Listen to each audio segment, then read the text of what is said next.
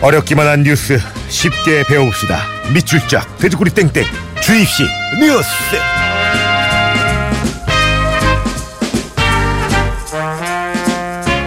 자 잠은 없고 땀은 많은 우리 굿모닝 FM의 personal 뉴스 트레이너 시사평론가 김성환 씨 안녕하세요.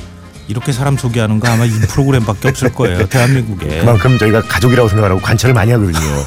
아, 이게 식사 같이 하면 오늘도 뭐 같이 할 거지만 일단 오늘 제육이에요, 형님. 제육. 아 진짜요? 네, 오늘 좋은 날입니다. 예.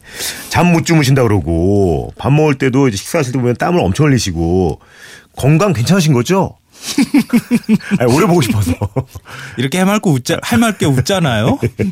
아 말도 안 돼. 해맑게 웃는데 어, 뭔가 있는 것 같은데? 아 사실 요즘에 네. 왜 자꾸 나이 먹으니까 허리에 네. 타이어가 이렇게 둘러진 것처럼 자꾸 되지? 그게 걱정이에요. 처럼이 아니라 예. 둘러쳤어요. 저도 그렇고 형님도 그렇고. 예. 아 어떡하지? 저는 벌써. 오래가지고 네. 이게 알면 운동을 해야 되는데 그 운동이 안 돼요, 그렇죠? 운동이 정말 힘들어요. 아 왜 이렇게 움- 움직이는 게 이렇게 어려운지 모르겠어요. 이제 뭐 곧 3월이니까 예, 따뜻한 봄이 오니까 음. 움직여 봅시다 같이. 날씨 따뜻해지면 우리 같이 타이어 벗고 그러니까 예. 근육질 몸매로 우리 이렇게 움직이면서 해야겠어. 네. 어, 주의식 뉴스 아니라 아, 좋네. 움직이는 뉴스 이래가지고 예. 네. 자 오늘 후보님 FM 가족들의 궁금증 시원하게 풀어드리죠. 어? 예. 자, 일단 쓰러져. 움직여 것 움직여. 자 일단 본격적으로 시작합니다. 자 뉴스 어, 들어보시죠.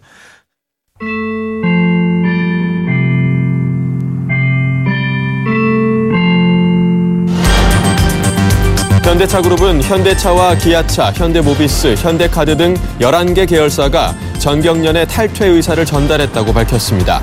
LG와 삼성, SK에 이어 현대차까지 4대 그룹이 모두 전경련을 떠나게 됐습니다.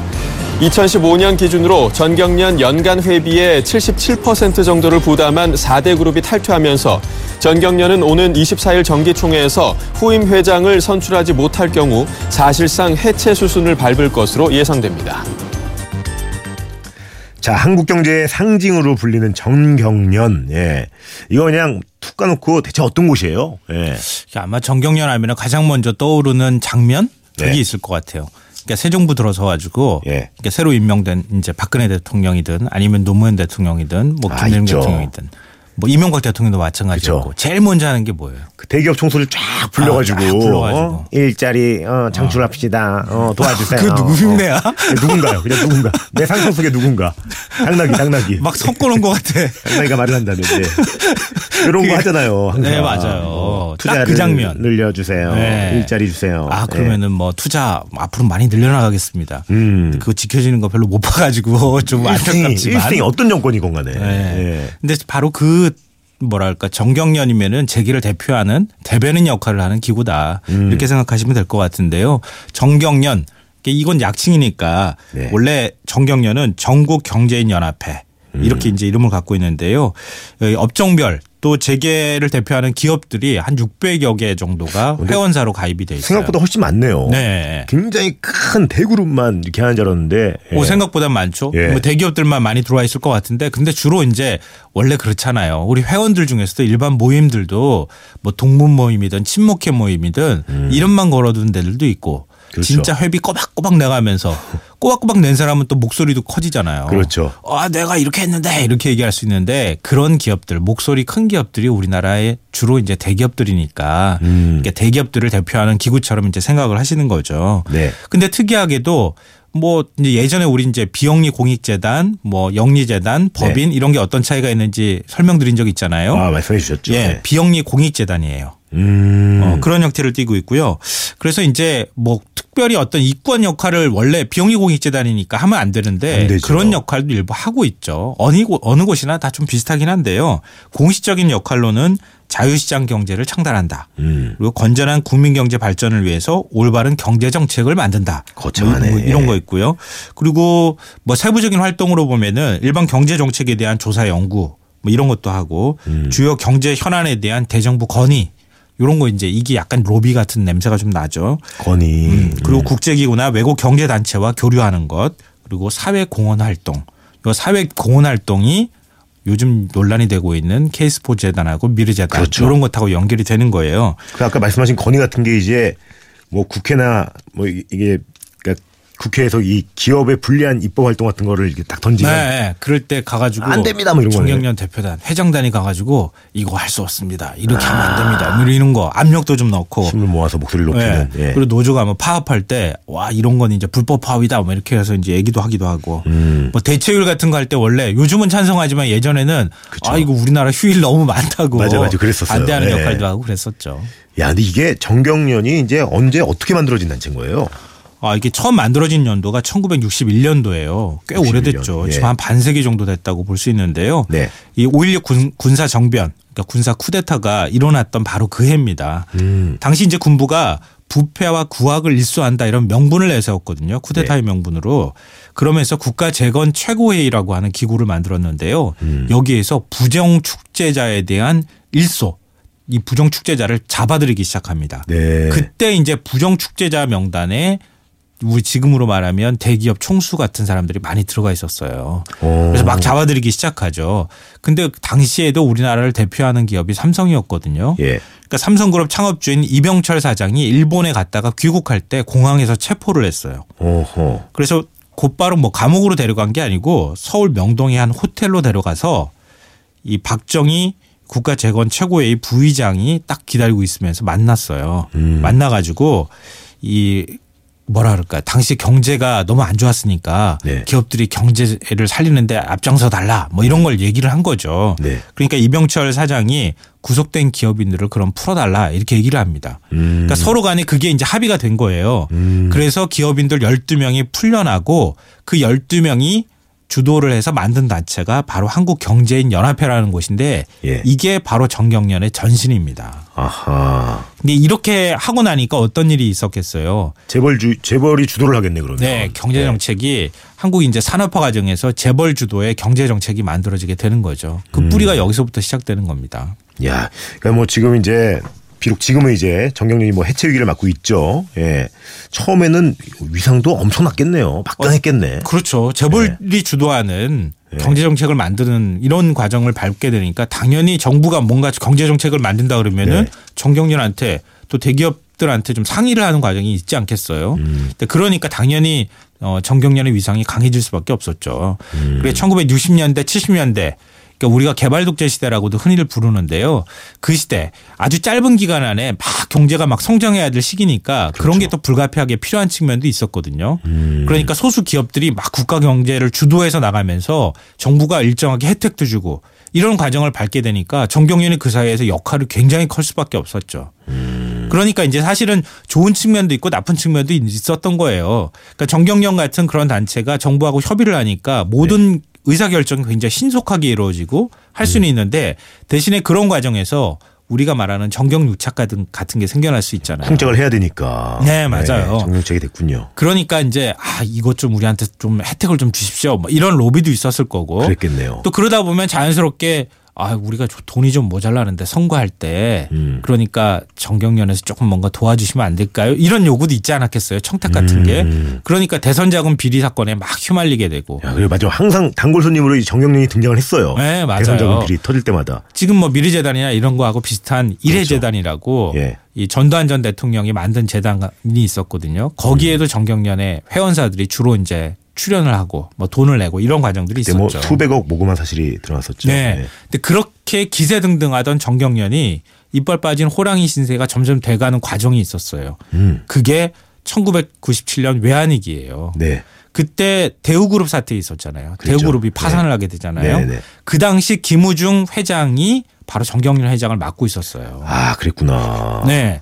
그러니까 기업들 사이에서 그러고 난 다음에 막 대대적인 막 수사도 이- 이루어지고 막 했잖아요. 그리고 기업들이 그렇죠. 막 네. 합병하고 M&A도 막 정부. 주도로 이루어지게 되고 그러니까 기업들 사이에서 아 이게 정경련 회장 맡아봐야 음. 뭐좀 반대되는 목소리 내면은 뭐 세무조사도 받고 힘들게만 하고 돈만 내고 아 이제 이거 맡으면 안 되겠다 이런 이제 분위기가 확산하기 시작하는 거죠. 음. 그리고 회장을 맡으려고 하는 데가 안 나서게 되는 거예요. 음흠. 지금 이제 허창수 GS그룹 회장이 정경련 회장을 맡고 있는데요. 네. 2011년부터 맡고 있어요. 임기가 끝나도 회장 맡겠다고 하는 회사가 안 나타나니까 총수가 안 나타나니까 어, 계속 연입을 하는. 거예요. 예. 그러다가 결국은 지금 뭐 삼성, 현대차, SK, LG 우리나라 4대 그룹이라고 하는 그 그룹들이 정경련에서 탈퇴하는 이런 일까지 생기게 되는 거죠. 근데 이게 이런 정경련 같은 단체가 다른 나라에는 없다고 하더라고요. 이게 그럴 수밖에 없는 게요. 네. 정경련의 모델이 된 곳이 어디냐를 보면 돼요. 음. 일본의 게이단렌이라고 부르는 경단련이라는 곳이에요. 경단련. 네. 음. 이것도 지금은 사라졌어요. 그러니까 우리나라밖에 없다 이런 얘기가 나오는 건데요. 우리나라 경제 모델이 일본이라고 말하잖아요. 아 그렇구나. 독일 이런 데가 아니었구나. 아, 일본이에요. 그쪽으로 많이 가던데 배우러. 아, 그거는 또, 다, 또 다른 차원으로 이제 배우러 가는 거죠. 오. 뭐 강소기업들도 굉장히 많고 하니까. 예, 예, 예. 근데 일본도 2차 세계 대전에서 패전하고 난 다음에 뭐 폭격도 어마어마하게 많이 그랬죠. 당하고 막 나라가 쑥대밭이 됐잖아요. 네. 그걸 빨리 회복하기 위해서 어떤 방식이 필요할까 경제 부흥을 해야 되는데 그렇게 해서 그 당시에 우리나라 이제 1960년대 했던 거랑 비슷하게 경단련이라고 하는 정경련 같은 단체를 만들게 되는 거죠. 음. 그래서 빨리 경제 부흥을 이뤄내야 되겠다. 이러다 보니까 일본도 똑같은 현상이 발생했던 거예요. 정경유착이 생겼구나. 왜 비- 권력과 비리가. 자본이 만나면 자연스럽게 네. 그런 게 생기는 거거든요. 음. 그래가지고 존폐기까지 내몰리다가 예. 결국은 2002년도에 일경련이라고 하는 우리 한국 경영자 총연합회라고 하는 경총이라고 부르는 단체 있죠. 네. 그런 단체하고 통합을 하게 됩니다. 음. 일본도 역사 속으로 사라져 버렸으니까 경단련이 네. 그러니까 정경련 같은 단체는 대한민국밖에 없다 뭐 이런 얘기가 나오는 거죠. 야, 그럼 정경련도 이제 일본 겨- 아까 경단련이라고 하셨죠? 경단련. 네. 경단련이 이제 뭐의 약자죠? 어 일본 경제인 단체 연합회 뭐 이렇게 되겠죠. 음. 그럼 우리나라도 비싼 길을 밟게 될까요? 어떻게 될까요? 어, 이건 좀 예단하기가 조금 어려운데요. 네. 뭐 여러 가지 길이 있을 거예요.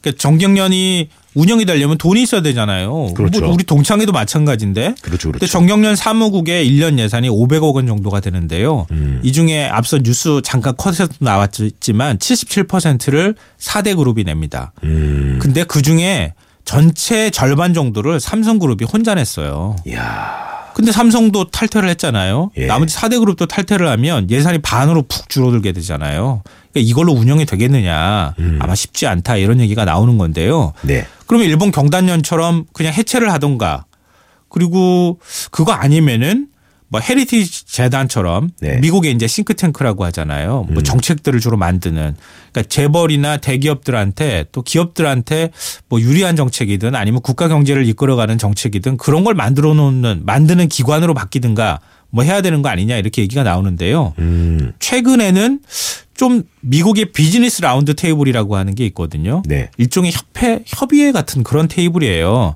그런 것처럼 뭔가 특정한 단체를 두고 막 이렇게 압력을 행사하고 그런 거 하지 말고 그냥 어, 필요에 따라서 같이 만나 가지고 어떤 정책이나 이런 것들을 논의하는 형태로 만들자 이런 얘기도 나오고 있습니다. 음. 근데 뭐 이게 어느 쪽 방향으로 갈지는 아직 뭐 예단하기 좀 어려워요. 어려운데 뭐 이 중에 어느 쪽으로 선택을 할 수밖에 없는 상황이 된 것 같아요. 그러니까 기존의 정경련의 모양 형태로는 그대로 유지하기는 좀 어려워졌다 이렇게 보는 게 맞을 것 같아요. 그러니까 어쨌든 정경유착을 끊자는 게 이제 우리의 목적이니까 네.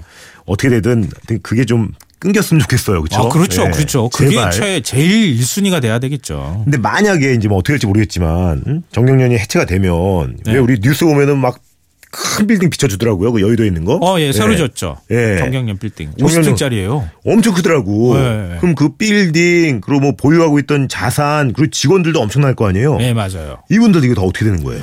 그러니까 그 전경련 빌딩을 새로 짓는데 굉장히 돈이 많이 들어갔잖아요. 네. 그러니까 임대 수익이 한 1년 동안에 400억 정도가 있다고 하거든요. 와. 근데 대부분 빚 갚고 관리비 나가고 나면 남는 돈이 없대요. 음. 근데 13개 층을 지금 LG CNS가 쓰고 있는데요. 이 네. 올해 말에 마곡직으로 이전할 예정이거든요. 네. 그럼 그것도 어떤 기업이 채워줄까 이것도 큰 고민입니다. 특히 이제 자산 처리가 문제가 되는데요. 음. 네. 비영리 공익재단이잖아요. 그렇죠. 이런 공익재단이 해산을 할 때 자산을 그러면 어떻게 회 원사들한테 다 나눠줄 거야? 아니면 탈퇴한 기업들은 어떡할 거야? 회비 가장 많이 냈는데 음, 이게. 굉장히 큰 숙제로 지금 남아 있는 상황이에요. 예. 어 그리고 직원들이 한 250명 정도 되는데 예. 아마 회원사들이 좀 나눠서 직영 직원들을 이렇게 고용을 한다거나 이런 방식들도 있지 않을까 싶은데 그것도 네. 또 어떻게 될지 봐야 될 것 같아요. 직원들이 요즘 많이 불안할 것 같아요. 아, 엄청나게 불안하겠네요. 자신 있게 쳐요. 좀 맨날. 아니, 말씀이 땡땡이 뭐야. 길어셔가지고 예. 네. 자요. 형이 자요, 자요. 네, 실컷 들으시고.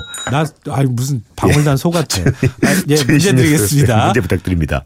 정치와 경제가 긴밀한 연관관계를 맺고 있다라는 의미인데요. 그 의미가 지금 퇴색이 됐습니다. 네. 경제계와 정치권이 서로의 이익을 위해 암암리에 맺은 맺는 비정상적인 협력 관계 이걸 뜻하는 단어는 무엇일까요? 이게 문제입니다. 저희 계속 얘기했죠. 뭐 유착 예, 뭐 이러잖아요. 끈차고 예. 우리 관계 유착? 예. 예. 미니나 문자 모바일 쓰로 정답 보내시고요. 문자는 샵 8000번, 긴 건 100원, 짧은 건 50원 정보 이용료 추가됩니다. 굿모닝 FM 노홍철입니다에서 드리는 선물입니다.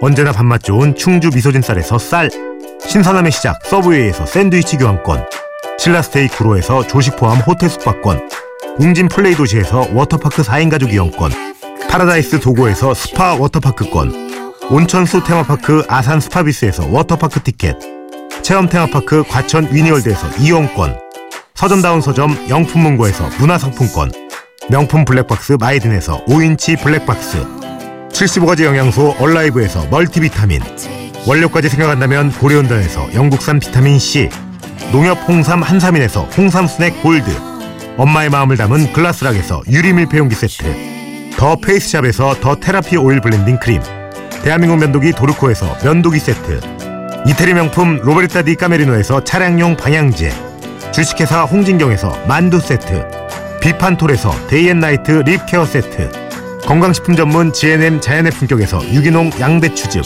주식회사 예스폼에서 문서서식 이용권, 내일 더 빛나는 마스크 제이준에서 마스크팩, 디자인 감성 채널 텐바이텐에서 기프트 카드를 드립니다.